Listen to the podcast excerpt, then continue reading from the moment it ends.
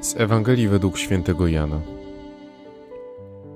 Jezus powiedział do swoich uczniów: Jeżeli was świat nienawidzi, wiedzcie, że mnie wpierw znienawidził. Gdybyście byli ze świata, świat by was kochał jako swoją własność. Ale ponieważ nie jesteście ze świata, bo ja was wybrałem sobie ze świata, dlatego was świat nienawidzi. Pamiętajcie o słowie, które do was powiedziałem. Sługa nie jest większy od swego pana.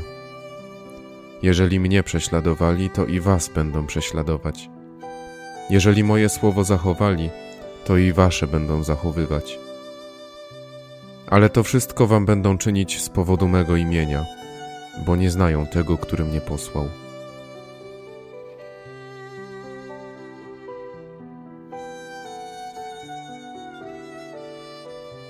Przyznawać się w dzisiejszym świecie do imienia Jezusa to wymagające świadectwo, ale konieczne.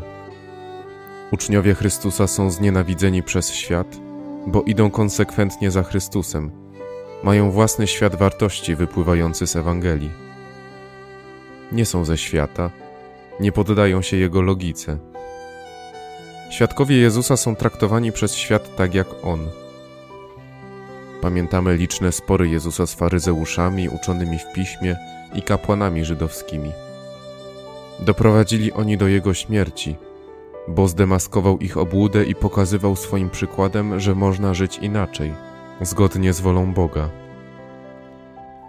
Jezus zapowiada swoim uczniom swoje cierpienie i mówi, że oni podzielą jego los, jeśli będą wierni jego nauce i będą głosić to, co im przykazał. Wyłączą was z synagogi. Owszem, nadchodzi godzina, w której każdy, kto was zabije, będzie sądził, że oddaje cześć Bogu.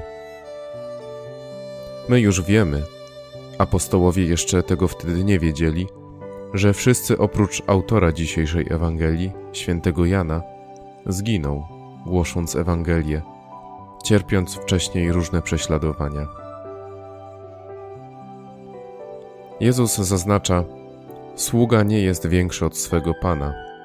Jeżeli mnie prześladowali, to i was będą prześladować.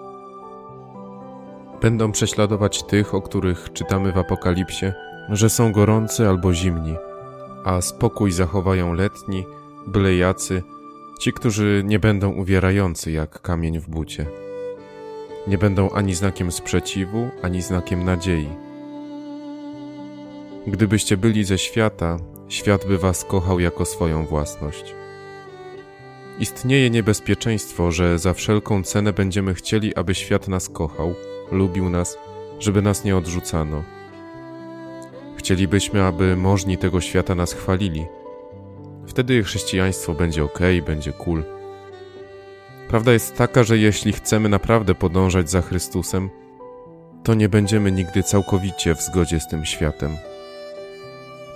Jest to smutne, ale niestety nie da się pogodzić tego, co jest w oczywisty sposób złe, z tym, co boskie. Jeżeli zależy nam naprawdę na Jezusie, to musimy się liczyć z tym, że nie będziemy rozumiani w przestrzeni publicznej, w pracy, wśród kolegów, czasem nawet w domu rodzinnym. Możemy słyszeć teksty typu: Po co idziesz do kościoła w niedzielę? Chodź z nami do galerii Osoby powołane do szczególnej służby Bogu mogą usłyszeć na przykład nie idź do seminarium, nie opłaca się być księdzem w dzisiejszych czasach, albo chcesz być siostrą zakonną, zwariowałaś? W Piśmie Świętym znajdujemy mnóstwo przykładów cierpienia, dlatego że było się wiernym Bogu. Na przykład osoba Jana Chrzciciela, czy prorocy Starego Testamentu Jeremiasz, Eliasz lub Izajasz, do którego Pan Bóg powiedział otwarcie, że ludzie nie będą chcieli słuchać Jego słów. Czy warto więc narażać się na te wszystkie, nazwijmy to, niedogodności?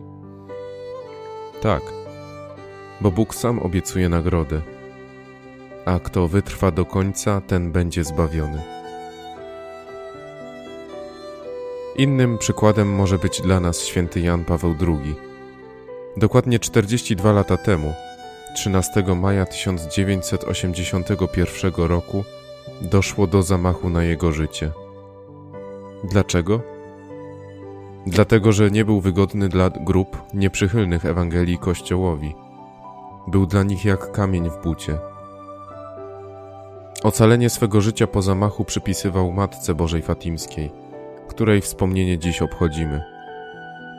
Módlmy się za jej wstawiennictwem o siłę i wierność w przeciwnościach, abyśmy idąc za przykładem Jezusa i świętych, mogli otrzymać nagrodę w niebie.